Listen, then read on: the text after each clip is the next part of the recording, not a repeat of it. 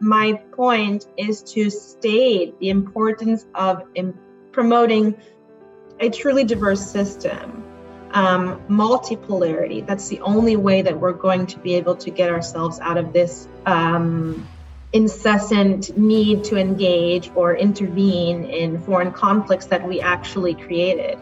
I'm very pacifistic in general, and so I would rather I would rather just um, again hope for the best, uh, prepare for the worst. I do agree with the diversifying uh, the world and not just viewing it from as a black and white from different prisms of um, paradigm uh, views or um, again inevitability versus eternity at the global level power is being shifted now you have um, russia china possibly india that if you put all of them together in pakistan you're talking about at least 40% of the, the world's population that is a huge number. And so it poses a threat to the rest of the West.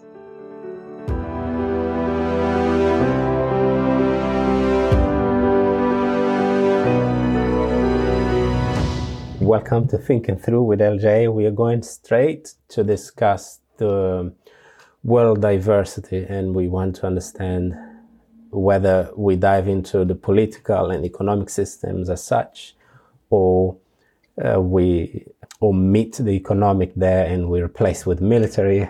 The way we will go in our debate is to understand how the global powers engage one another and how the sovereignty of each particular country is undermined because of the conflicts or relations between the global powers and um, of course, we do have one current example of, of many, Ukraine, that it's caught in between uh, a space of um, world powers. And, and, and, the question there is how much of sovereignty it holds to decide uh, what it wants to its own country, whether, whether to um, align into a particular group or not. And uh, I think we can, I can ask um, Liz to start us off into that. And then uh, Anastasia will, will jump in because she has um, a story to tell. And, and Morris is the one who uh, makes the connection of, these stories to the context of Africa. He's uh, Okay, sure. Um, so it's nice to meet you, Morris. I hope to uh, to, to, get a little introduction uh, from you about you know who you are and where where you uh, where you're focusing it on, what you're focusing on. Um, but if I can deduce from what you said, Leo, um, I, I, want to answer the question of um, of whether the conflict in Ukraine um, is spurred from from uh, political or economic or military interests and and and the legacy of these problems or uh, issues. So um, I, I do see this conflict as stemming from um, initially, I, I see the Russia's willingness to engage in military conflict with a um, an increasingly close ally of NATO and the, basically the West, um, but primarily of the United States by way of NATO, um, as initially incentivized, at least, by its historical economic isolation from the West. So, if we're going to see this um, from the perspective of economics, then I would say yes, this has to do with uh, that. And I, I just want to um, bring a t- or draw attention to a, a, quick post that Ian Bremmer, who's the president of Eurasia Group, um, wrote yesterday. And I just want to state an excerpt from the, the little uh, blurb he wrote.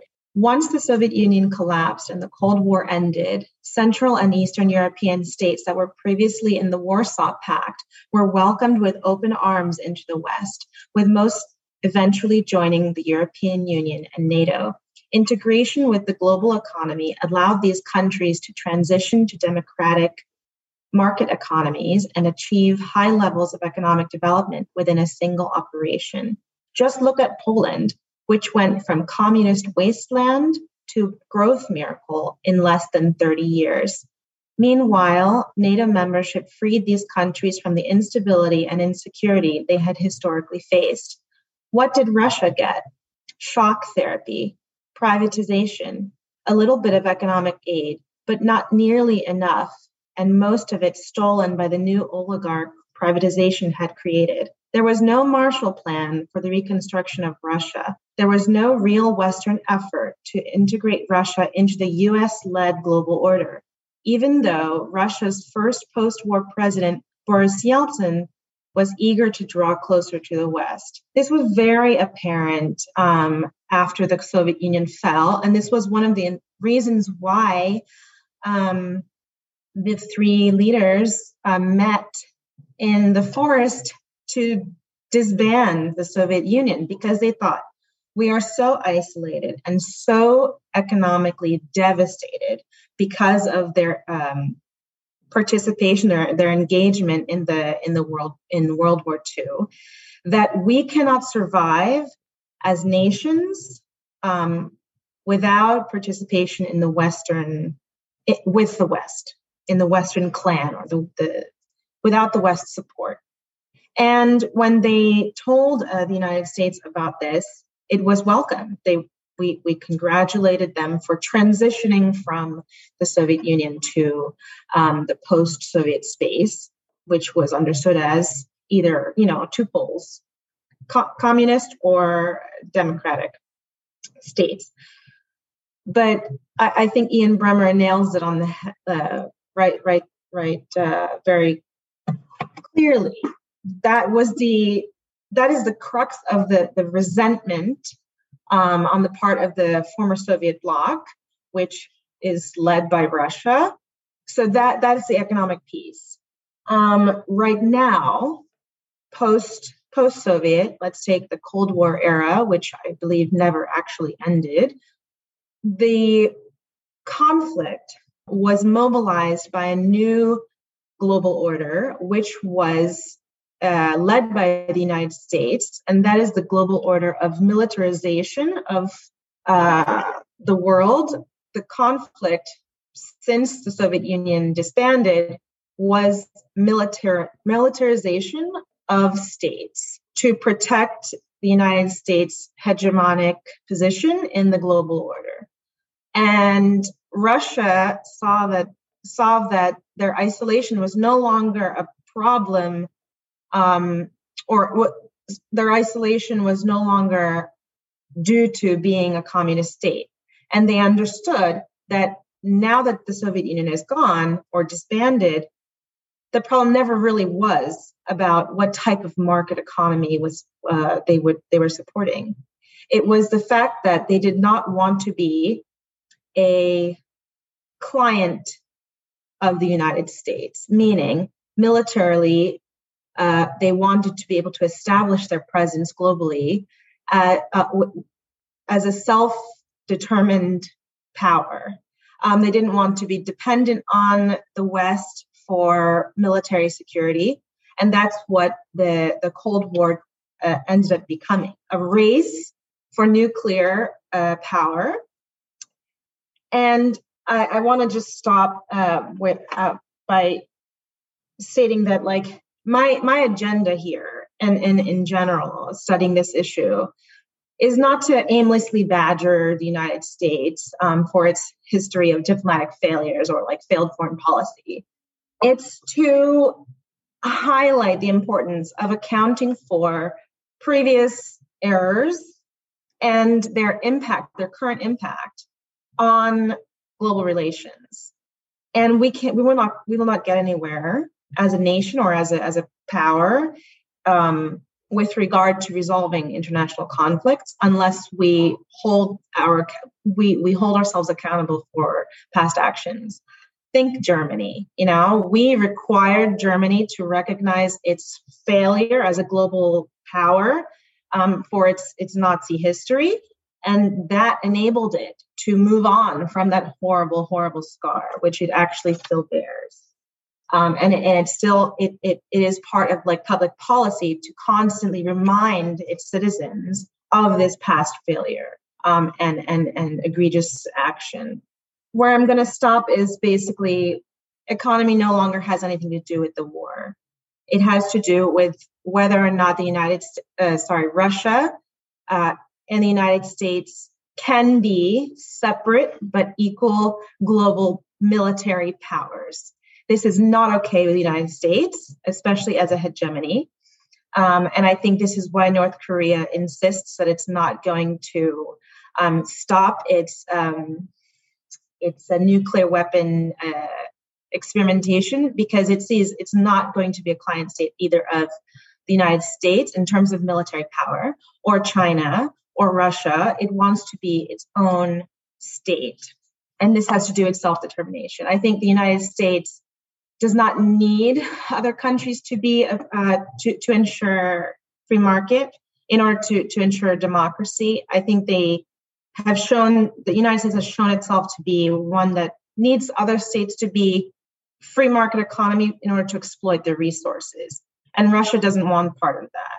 So um, I think what we can deduce from the Cold War is that the United States, by way of its citizen population, its civilian population, sorry, uh, realized that it had kind of grown into a monster, uh, starting with you know the Gulf War and Vietnam, and then it also like drove or promoted or encouraged other states, primarily Russia, to mirror this competition.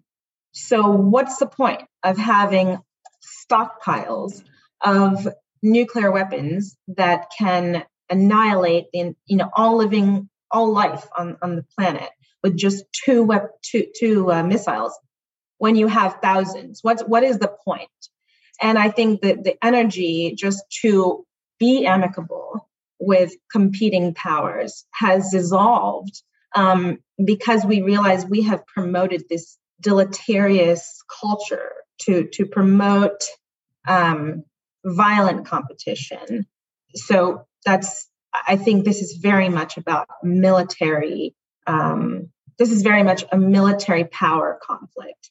And, and and nato the fact that putin said you cannot have ukraine join nato is is a, a, a strong um, um, evidence of that Thank you, Liz. Um, and, and, I see Anastasia there. Please jump in. Uh, we'll, we'll, we'll make the comments accordingly.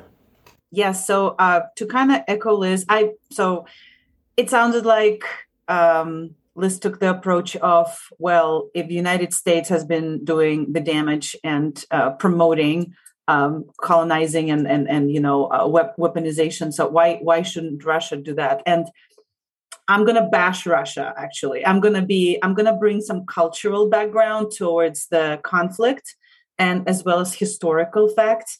Um, but to echo Liz, basically, you know, the the two powers that are currently bashing heads, um, and with with the crux being Ukraine, in Ukraine, within Ukraine, um, they are basically carriers of the two historic historical models that my favorite Timothy Snyder coined, and I'm going to bring his book again, The Road to Unfreedom. Uh, history of inevitability versus history of eternity. Inevitability model is the Western model. When the Berlin Wall fell in 1989, the, the West, the United States, Western Europe mistakenly thought that, okay, once the communism falls, this is our way of life, is what it should be for all everybody meaning democracy and also laissez-faire capitalism. That was actually more econ- economically it was more important than democracy if you think about that. Um, while russia sort of even though in the 90s and early aughts it attempted to kind of look westward and it was actually rapidly economically developing at that time albeit just for the for the, the fact that it was mostly oil and gas dependent right?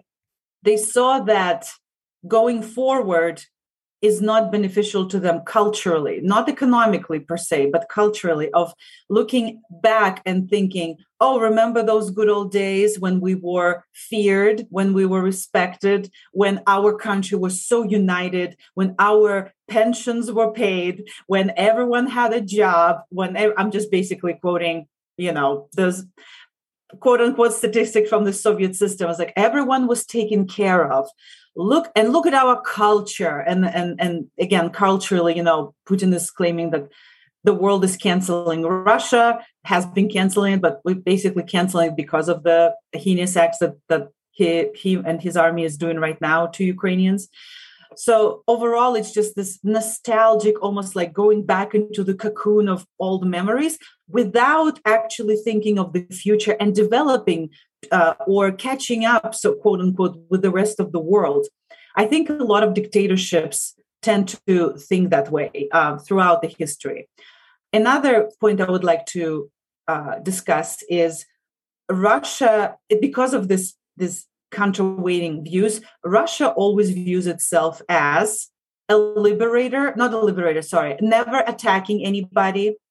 It's it's usually you know we are all, we we we fight with those who attack us like Nazi Germany you know invading Soviet Union or um, uh, that was the biggest example basically but they do not acknowledge the fact that they went into Afghanistan, they went into Syria, they went to Czechoslovakia and Hungary in the 50s and 60s to try to squash the dissent and any sort of a democratic sort of uh, beginnings in those uh, also communistic countries, part of the Soviet bloc. They never mentioned that. They they either pretend it never happened, or they they, they dismiss like, well, you know, we needed to protect our you know Soviet common space and now they're doing the same thing in Ukraine. They said, we're, we're not doing anything. Uh, they, they've been saying that when uh, they entered Crimea, they entered uh, Luhansk and Donetsk regions. It's like, we're not doing anything. It's, it's the separatists. I mean, they, they want to fight for their freedom. Yeah. Or Crimea wants to be part of Russia. Great. Um, they had, you know, installed the, the army, mm, you know, uniformed men, fatigues, army fatigues, but without any insignia. Um, basically sponsoring those separatist uh, attacks, uh, but without officially claiming that okay, we're we're actually supporting them.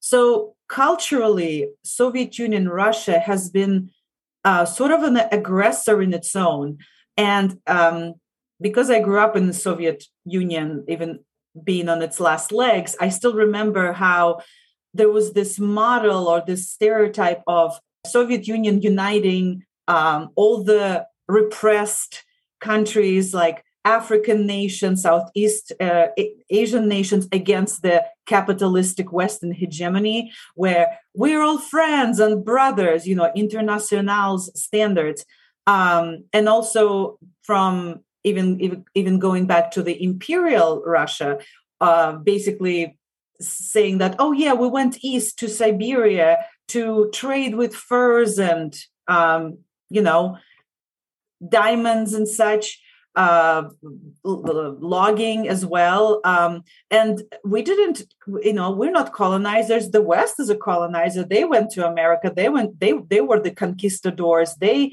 uh, annihilated the entire Native American population. We didn't do anything like that, even though culturally they repressed those native peoples. They made them learn Russian. They did sort of take all the resources there for you know the Soviet bloc for for the for the usage of the that you know the entire uh, Soviet Union and Ukraine was part of that. So Ukraine was very important in the for- formations of the Soviet Union. Uh, Lenin um, in 1920, when they were about to kind of formulate the what was then mo- modern Soviet uh, Union was like we need Ukraine, and Ukraine was already an independent republic, albeit you know Putin's claiming that Ukraine was never a real country. So yeah, I'm gonna uh, I'm just gonna bash Russia on that too. Uh, every time the West is doing something that Russia is also doing, they always blame the West. and they never acknowledge that they're doing the same thing. They they say United States invaded Iraq or Afghanistan, but they never say that. Oh yeah, and by the way, we carpet bombed Syria, like because we could, um, it, and because of the fact that United States forces actually exited uh, Syria uh, another cultural sort of trait of the Russian psyche almost uh, which politi- politicians use a lot including putin right now is um, the victimhood the the state of of, of constant victim uh, false victimization where they always blame the west for being uh, doing something against them you know they and they never take responsibility for their own actions or for whatever um, they've been doing that was wrong. Um, another example that comes to mind uh, in this case is in this again soviet times um, of course there was obviously this informational vacuum. We only heard the bad news from the west of the the hunger the uh, strikes the uh, repression of human rights in the west and central south america. The, uh, all the uh, catastrophes like in the west uh, plane crashes, you know, train crashes, terror attacks, right? And yet, every time something like that happened within the Soviet space, there was never news about this. People sometimes would go for days without knowing that their relatives actually perished in train and plane crashes. And yet, people sort of had this uh, almost like developed this sixth sense of every time they would see in the news that there was a plane crash out west, they were like, mm, something happened here.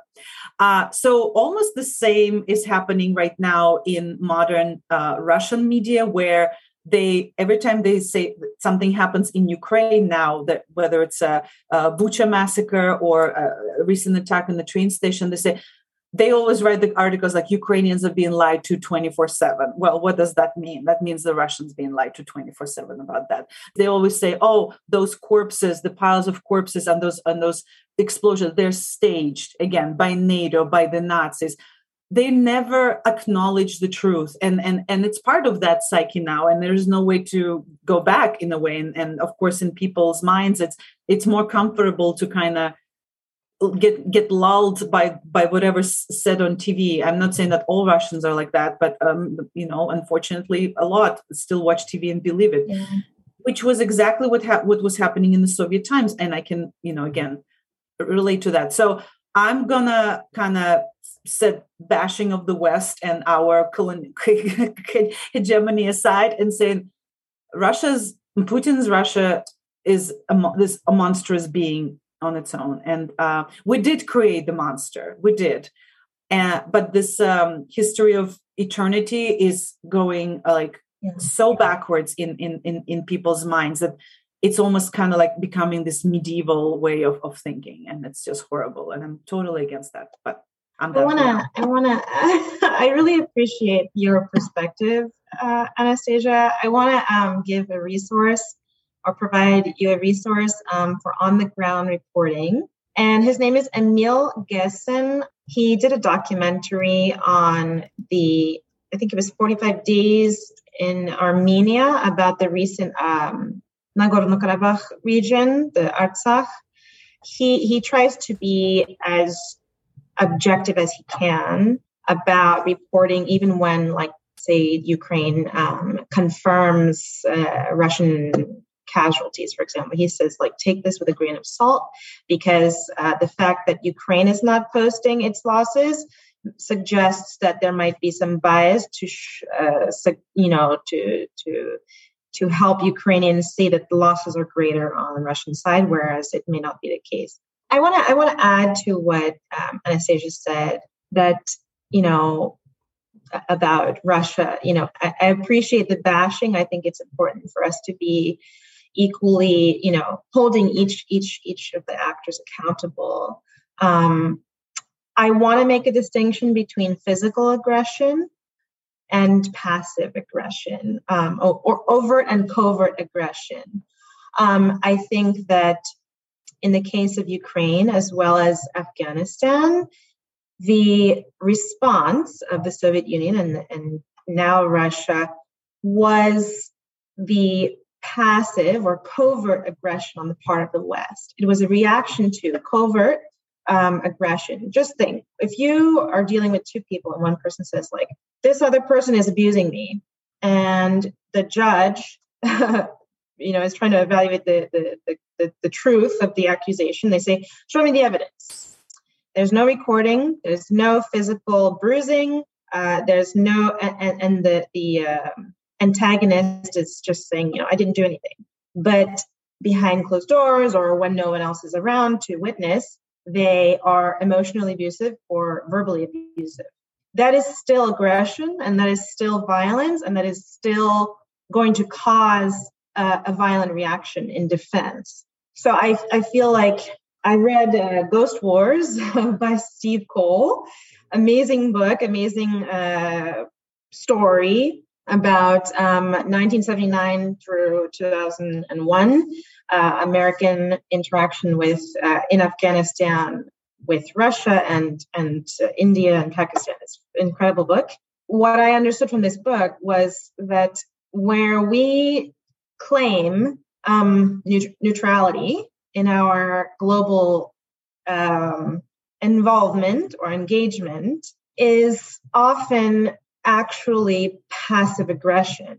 Um, what that that we you know observers cannot measure easily until you go below the surface and say okay what were we doing? Given the context of the issue uh, of the of the geopolitical space what drove the violent reaction? What catalyzed the outcome? And i would argue that that is why russia actually invaded uh, afghanistan at that time. We were passively aggressively, neutrally uh, promoting democracy at the border of, of, of, of Russia at the moment or 30 years during which Russia wanted the United States to facilitate its own economic development. So that's the one thing I want to just argue for. And then the other thing is sadly, Russia admires the West, secretly admires, doesn't want to admit it, it has a big ego. Um, and so it emulates Western foreign policy, whether it's colonizing uh, indigenous populations by, you know, or or displacing, uh, strategically displacing indigenous populations like the Crimean Tartars, um, the Siberian indigenous peoples, you know, obliterating their culture, or you know, just making diplomatic blunders around the world. And that is a that is a problem. That is a sad and unfortunate truth. And I think they could, they could, they, they emulate in order to show that they're just as good as, as the West, as the Western powers, instead of being the West's best version by learning from the West's mistakes. So I think this is the sad truth of, of, of, of Russia as a whole, even during its imperial time. Um, because the West has always been saying, you know, even even the first time that the, the French sent their royalty to, you know, to St. Petersburg to evaluate how good Russia was, Imperial Russia was, they said, oh, he could be so much more refined. And it would only take a couple uh, invitations to to um, to the West, to, to France and Britain, to teach them nobility, like to teach them the ways of nobility. And the ways of nobility, in one respect, was deteriorating or denigrating the indigenous populations and culture. And so the you know Russia says, okay, I guess this is what we need to do instead of saying no, that's kind of backward, you know. So I I, I just want to comment that. That's great, uh, Maurice. Let's let's have your word on it. Then we we, we want to um, build our soup of knowledge into this because yeah, we're waiting for you. Go ahead. Um, I mean, I just want to say thank you to Liz and Anastasia. You guys um, made some very strong points.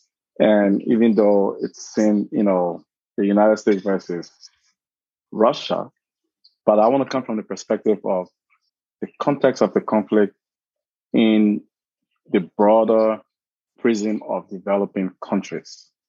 I think, you know, the Western powers, they're fighting among themselves, but the domino effect is greater on developing countries, right?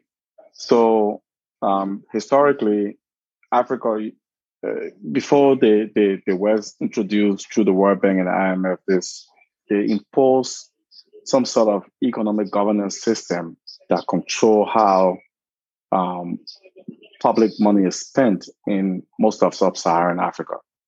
That has, you know, there's a very interesting book by Dambisa Moyo called Dead Aid, where she talks about um, most of Africa now becoming poorer as a result of some of the the Western interventions. And that is a problem in itself. So you know, the Ukraine-Russia crisis, most of sub-Saharan Africa now, they're full food insecurity. There is major food insecurity in sub-Saharan Africa. Most of sub-Saharan Africa depend on the West for food imports. So Egypt, Tunisia, Algeria, at least 80% of their food import come out of Russia and Ukraine. So with this conflict, an imposition of sanction on Russia is indirectly an imposition of sanction on those countries because their food import is directly linked to, to Russia. You see what I'm saying? So I honestly believe that there is economic factors in the conflict. I believe there is political factor in the country in the conflict, and there is also military um, factors to be considered. There is issue of colonialism that is there because right now the West is saying to smaller countries, you have to be with us. This conflict is a moral conflict. You have to join us and let's fight Russia. If you don't join us, there are repercussions. So the idea of sovereignty is not defined by those smaller countries in um, developing countries. They're defined by the standard of of Western powers, right? So you have, you know, some countries in sub-Saharan Africa that are in support of, of Russia and saying, and there are some countries who say, we're going to abstain from this process because it's not our war. We're going to stay away from it. But there are countries who are forced, you know, to join, you know, the United States and and its allies to, to fight Russia just because um, they don't have they don't have um, any sort of sovereign authority over how their perception is viewed as far as the conflict. So there is it's a mixture of different things. Um, food import in Africa is around four hundred billion dollars, believe it or not. You know, four hundred billion dollars is a lot of money. Um, but the entire continent is dependent on on these on these um, Asian and, and Western countries to, to feed themselves. So you know, conflict like this do have ripple effect on on those countries. So I just wanted to you know put that perspective in there, and then maybe we can talk a little bit about the demilitarization of Ukraine in the first place. You know, how did that you know kind of influence? Was that a Western strategy to kind of influence Ukraine to to join it? Um, you know, did Putin see that as a threat to um, to sort of engage Ukraine the way he's engaging Ukraine? So, I mean, there are different factors that we need to just flesh out and, and talk about. But yeah, I just want to point, point out the, the effect of the conflict on on smaller and developing countries, especially um, sub-Saharan Africa. That's great. That's course, great. I appreciate that. Can I can I ask eventually, maybe later, uh, go ahead, go ahead. if you can comment on the BRIC and South Africa's uh, joining of the BRIC as in you know from from the perspective of the economic incentives um, because of the global South's uh, kind of inability to catch up, it, you know, with the industrial North.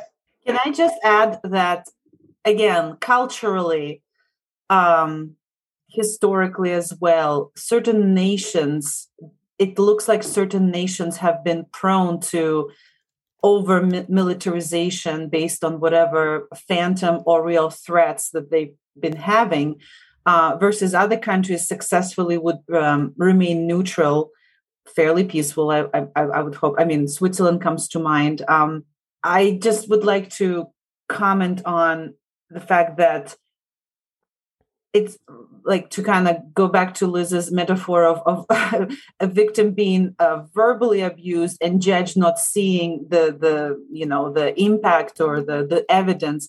Well, and so what would the judge to do? Uh, kill the abuser?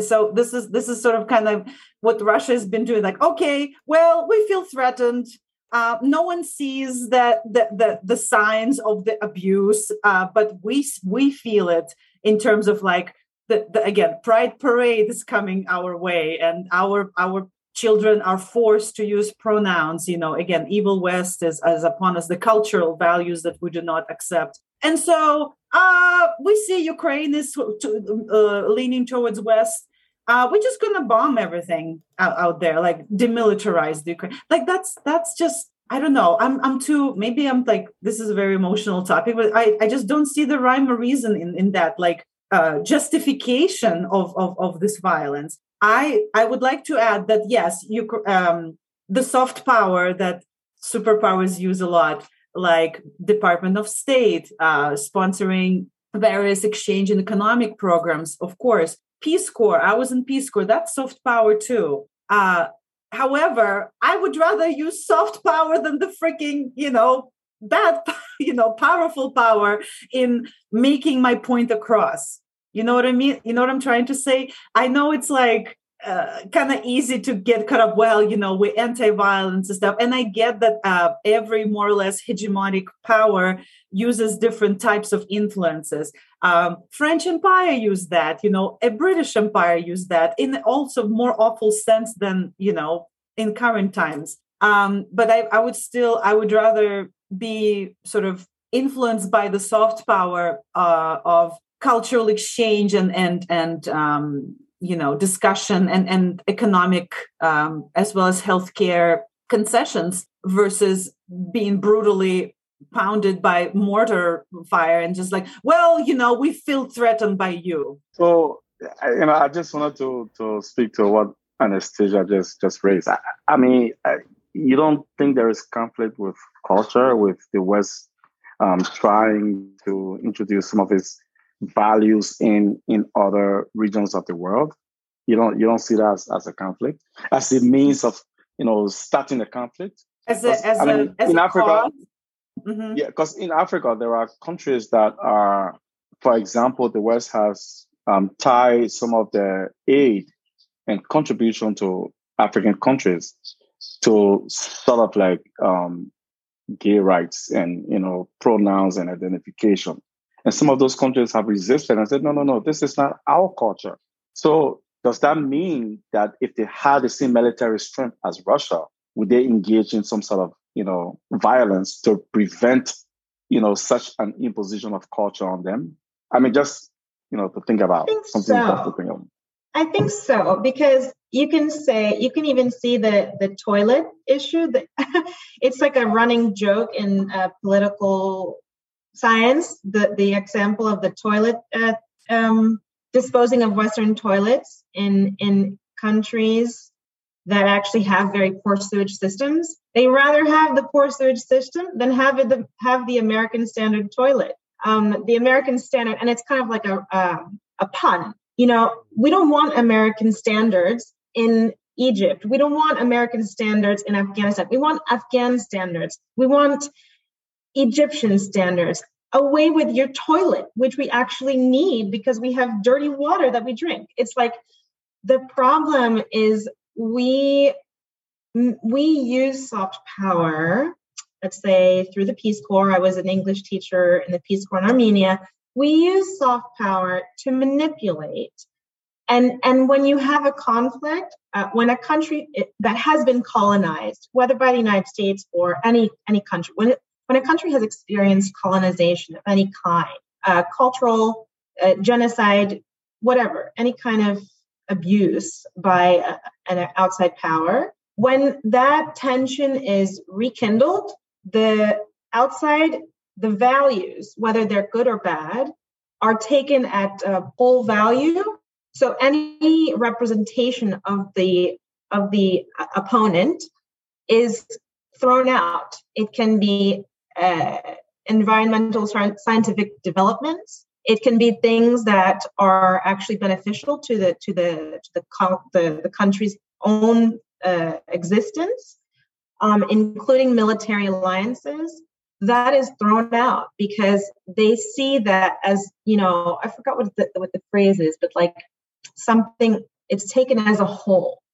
So any part of it, they want no part of it. So yes, I, I feel like in a way this is sort of justified aggression against any type of representation of of the West because of its legacy, especially in Africa, of not only colonizing, but really not even caring to promote any kind of self determination of these states after withdrawing from them and and and britain's legacy the united kingdom's legacy there as well um, just take the most recent trip by the the royalty as soon as they left the, oh, the no. country declared they really wanted nothing to do with it because it's time that they just get rid of the legacies and eventually the, the the the, ties really whether or not it will improve the quality of the state in the short or long term just because they want nothing to do with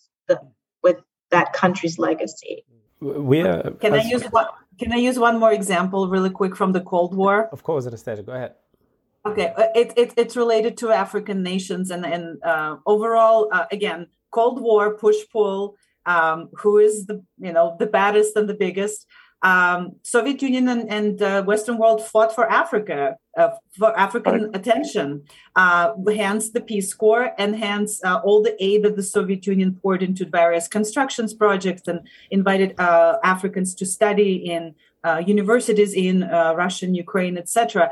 With um, with those uh, sort of um, not demands but like conditions right? Like okay we're to help you out but you guys should kind of declare okay communism is the way to go. And i would say i think i, I talked to lots of ghanaians when i lived in ghana who did live throughout those um, kind of push pull um, policies they they they would be like they they would be the ones yeah sure we'll take it but we'll, they, they would take it with a grain of salt. They would be like yes please send us aid and then uh, sure we'll declare whatever you'd like us to do but deep inside they'll still re- retain their culture. So on the surface it would it would look and sound like sure you know us america and that's what kwame nkrumah did in ghana. He actually worked with both uh, both camps actually and and then the united states came and you know kind of asked him because because they found out that he was working for both camps like he, he would he would he was taking aid from both both sides um, so uh, uh, I would say. By the way, there,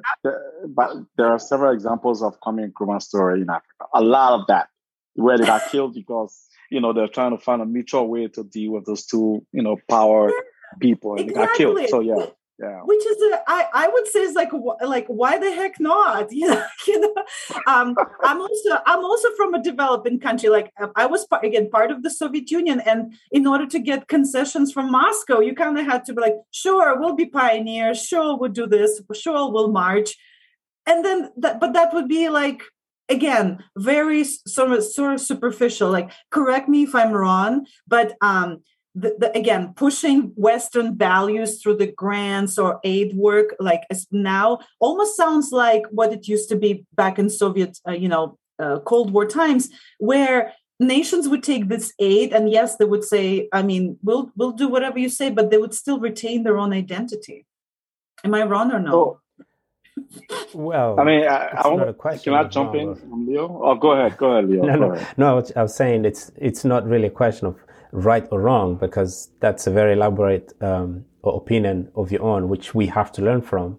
And I, I, I want to add, while Morris, you catch up, we, we are discussing the world, the diversity of the world, and that sentence it's on itself suggests multiple systems, multiple economies, multi- but there is one item that is at risk in ever this encounter is the coexistence. Uh, and of course, we, we keep discussing uh, the West um, and, and, Russia, but the coexistence in all the other countries is compromised somehow. And if you look at the example of Ukraine, that is the, the hardcore uh, issue of how uh, this diversity should be taken to align with the coexistence perspective. You, you asked earlier about the, the BRICS experience. That was one alternative to seek an entry point to a coexistence in an environment where uh, the West is dominant. And then these five um, fast growing economies decided to, well, let's, let's unite and provide an alternative to that coexistence, like Brazil, yeah. India, Brazil, India, Russia, China, and, and South Africa. Uh, so it's, I, I think there is an entry point to discuss coexistence, even if we want to bring it to the today's uh, results of the ongoing negotiations. So, um, Leo, thank you for, for raising that part because I was going to come back to it because I think Liz um, struck a very um, good point when she was talking about you know South Africa and the BRICS. But but but think about this: South Africa is is competing with Nigeria as the two largest economies in Africa. You don't have a lot of countries in Africa that has sort of the economic independence of those two countries. Um, and so most of the other sub-Saharan African countries are, are dependent. They are aid dependent. They depend on the West for, you know, supporting their budget, you know, for keeping some sort of peace in a country just because of some of the aid that they get. So they are constrained to either, you know, conform to what the, the Western standard is. Um, and I always made this argument that, you know, Africa needs to start to think about its own form of democracy so it can Hasn't it done this though with with developing the African Union? Don't you think that that's a suggestion has started to do that? Liz, believe it or not, the African Union is supported by the European Union. The African Union is not independent of itself. Most of its support comes from the, the African Union, uh, the European Union. So that in itself is still some form of, you know, colonialism, right? Because you Absolutely. know they dictate they dictate how you know that formation should happen. So, but when you have somebody like, you know, Paul Kagame in Rwanda, that the West consider him as a dictator, but this man has developed an economic system for his country to thrive. There is employment opportunity, there are infrastructure. Um, but, you know, the West see him as, as, as a dictator. What does that mean for Let's the hope ordinary? we don't repeat the, the issue, you know, what we did to the Central American region I am really afraid, and I really hope that we do not commit the same blunder with the developing country, with, with this particular part of Africa. It's, it's, it's, it's very important because Libya used to be so envious in the in the African region, right? Libya, Gaddafi was this strong mobilizer of you know development support in countries silently in you know a lot of African countries. Now, you know, Gaddafi got killed. The country is you know, poorer than it was before Gaddafi. So we need to think about ways for Africa to think about its own democracy in a way that it's it's firm. Uh, I'm not saying don't collaborate with the West or you know Asia. I'm not saying that, but there has to be some sort of unique way of governing, in, in and it, it speaks to this coexisting thing. So maybe the African Union needs to say to the West, you know what, just hold on for one minute, give us 10 years to figure out how we want to do this thing and then maybe after 10 years we'll figure out how we want to build our relationship with you yeah just you know just to is make the united states or the west going to wait that long because they don't have a long-term trajectory yeah. their trajectory is very short-term even right culturally now. it's been proven that yeah. western nations culturally have a very short-term trajectory and that has actually impeded its capacity uh, internationally in political or foreign affairs to establish um, long term, um, not long term, but sustainable relationships. And China is is is the one now that is creating a buffer between the West and Africa.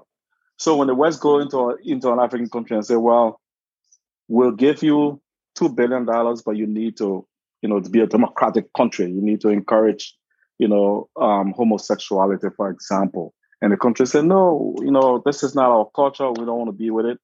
China steps into that shoe and say, forget all this good governance thing and all this thing. Whatever infrastructure you want, we'll build it. We can build the roads, we can build the railway, we can build the factories for you. Just tell us, you know, what we're getting out of it, and we'll do the construction. East Africa is a good example. There is a railway now running from Tanzania all the way going to South Africa. It's, it's a huge economic corridor that is created right there.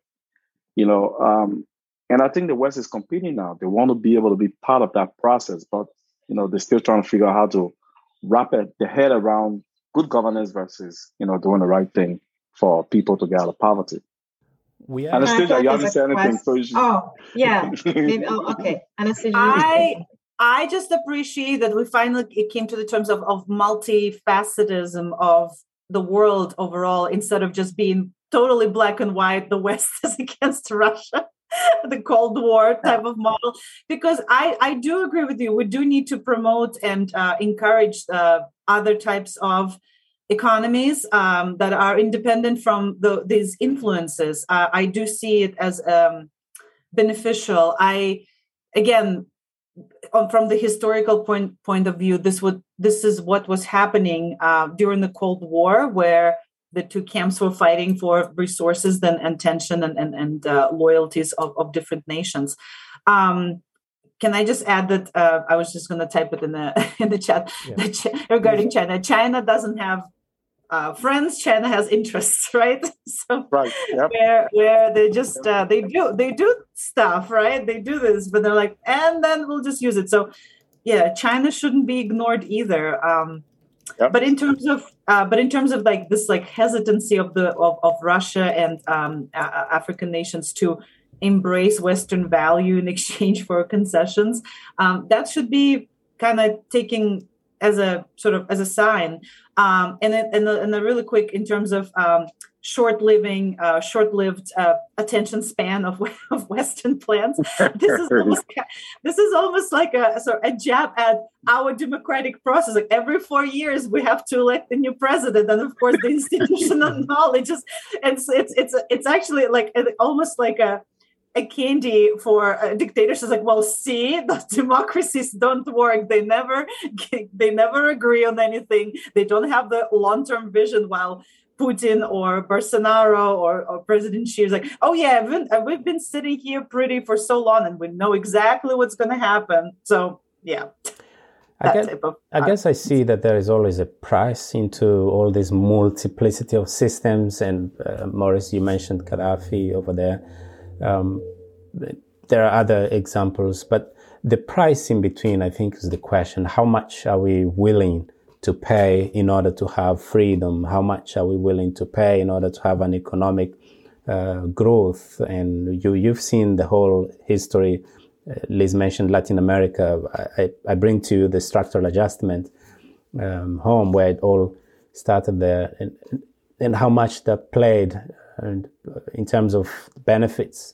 And then the whole of Southern Africa with the structural adjustment itself, it, it went not as intended, at least from the perspective of the receiving countries, because the, the hope there when, when they came from the independence, most of them embraced socialism, right? Um, and yep. they were going the way they were going, but uh, with all the changes, now they find themselves in in a questioning of how much did we pay to get where we where we are, which is not where we want it to be right now uh, in terms of development. Right? We we can of course claim the GDP and all, but we know that the the, the GDP does not necessarily measure the progress of the country itself. Right?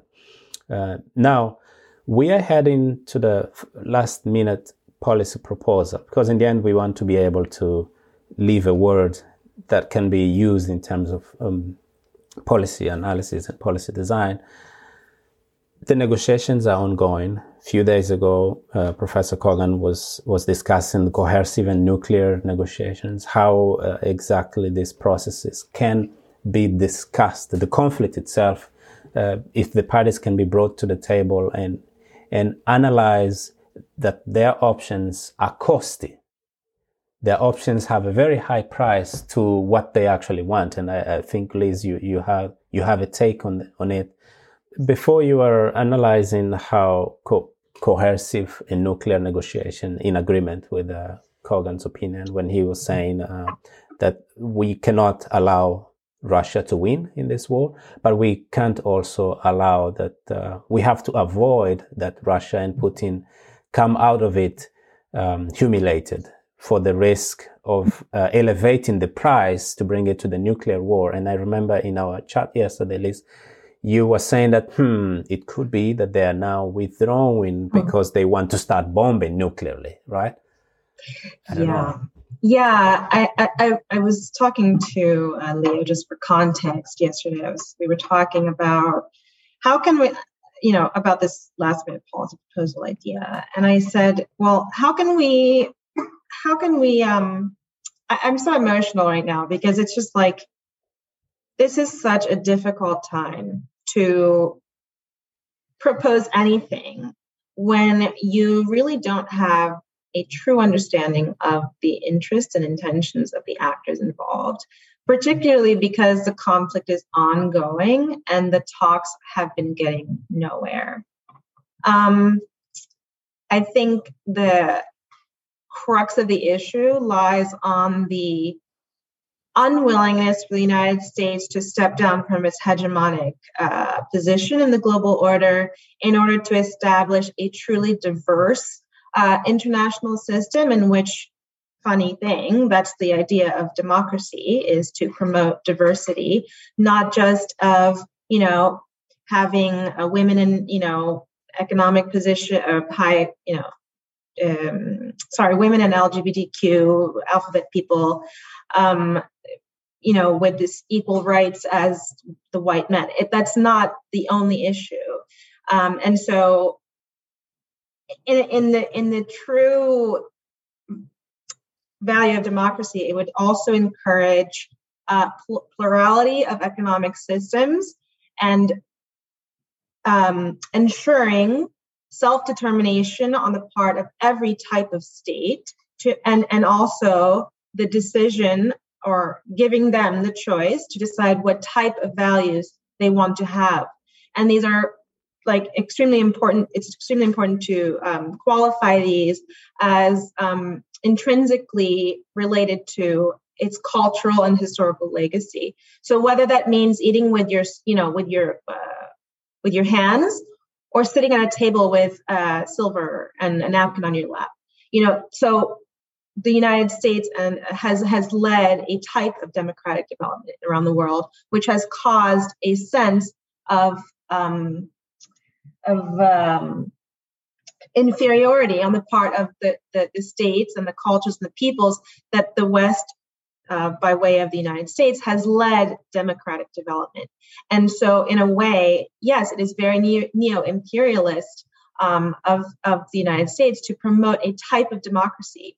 Uh, democracy doesn't necessarily have to be modeled after the American way, because if you do, then you have a very unipolar unicultural, monolithic uh, idea, and in uh, in effect, a non-democratic world system. So there is the tension, and and and it's very much justified to negate this force. Um, and the United States is definitely on top um, and it's very difficult to negate it because the United States has the, most, the strongest military power. So this is the the, the tension, um, the, and and I, I think I would argue that you know the South America's joining of BRIC, um, Brazil, Russia, India, and China is a statement against this force. Okay, if we're if you're going to co- uh, forever label us as the global South, and Russia is not part of the industrial North by any means, um, culturally or economically. Um, so if you're going to label us part of the global south, then the global south will be your new uh, rival. The global south will join forces and be your new rival.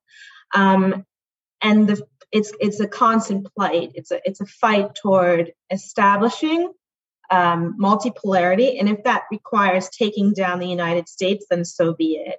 And I'm not promoting any kind of like global catastrophe by way of uh, taking Please down don't. America.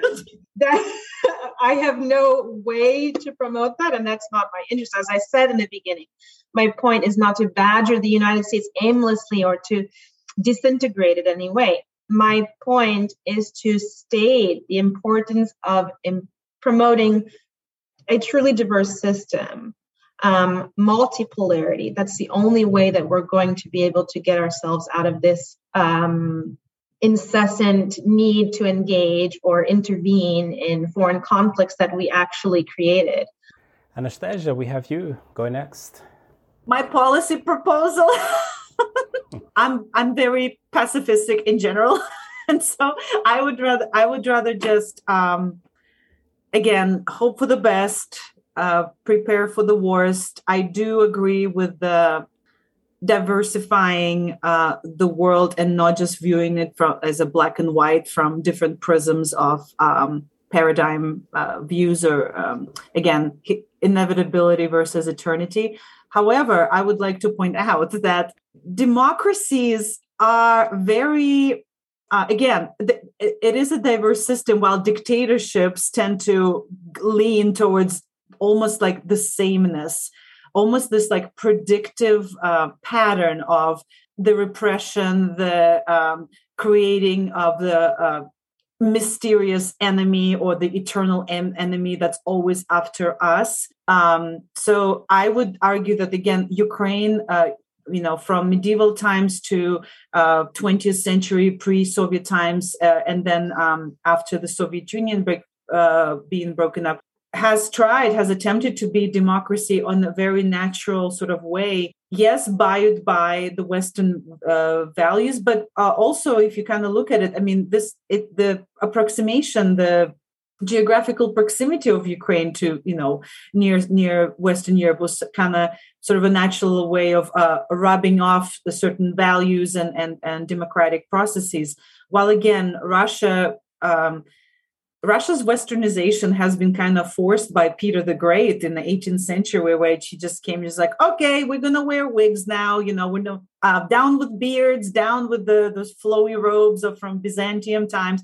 He kind of forced it though; it wasn't really natural process, and and he did it himself, like through this um, again top down Tsar, you know, big man's approach that now is copied by Putin. So I'm just hoping for the best, uh, preparing for the the worst. I mean, the worst can be the, the, the worst thing. I don't want it to happen, of course, uh, but I would like to um, hope that uh, democratic processes per the term should come from within, from the bottom, versus being dictated from the top, because that's not a democracy. Um, I, I forgot to say the one thing about the the like the policy, the strategy, mm-hmm. um, because that's what policy is actually laying out a strategy for the you know for the solution. Um, and I think I agree with Anastasia. It needs to come from within, and the way that we have to do that is to include uh, civilian voices because they are the crux of security of national security in any state. Um, and this is not just like including random families and especially the disinformed, you know, you know, mom and pop people from backwoods. I'm talking about important community leaders like doctors and um, uh, you know construction firms and and stakeholders in economic and social development. Uh, let's say immigration organizations, um, think tanks on social problems. They need to be included in in the conflict negotiation. They need to have voices at the table because the problem now, and it's been this way forever, um, government leaders and officials are, by way of their profession, very much removed from their societies because of the positions they have. That's just the nature of the job um, for their own protection. Um, but also, in order to manage the entire state, you have to withdraw in, in order to see the bigger picture. So you have to include the, the, the civilians uh, in the discussion on how to resolve the conflict. And I think in the case of Ukraine, uh, the question, the immediate question, and the problem driving this conflict is answering the question in a discussion among the, the leaders and like the political officials, the international leaders, and the civilians um, to ask the question and discuss what is the impact of nuclear weapon development on global security as well as national security. Does the does having nuclear weapons improve the the health and welfare of the state itself? You know is violence and uh, poverty and all of the world problems are these issues reduced? And then just assessing that together and seeing just what the outcome is and seeing whether the, poli- uh, the political scientists' answers are in fact true. Maurice, we want to have your last minute proposal. So just, just before I, I, you know, suggest proposal I can, I, I wanted to talk a little bit about the whole idea of democracy. I don't think democracy is a bad thing. It's not.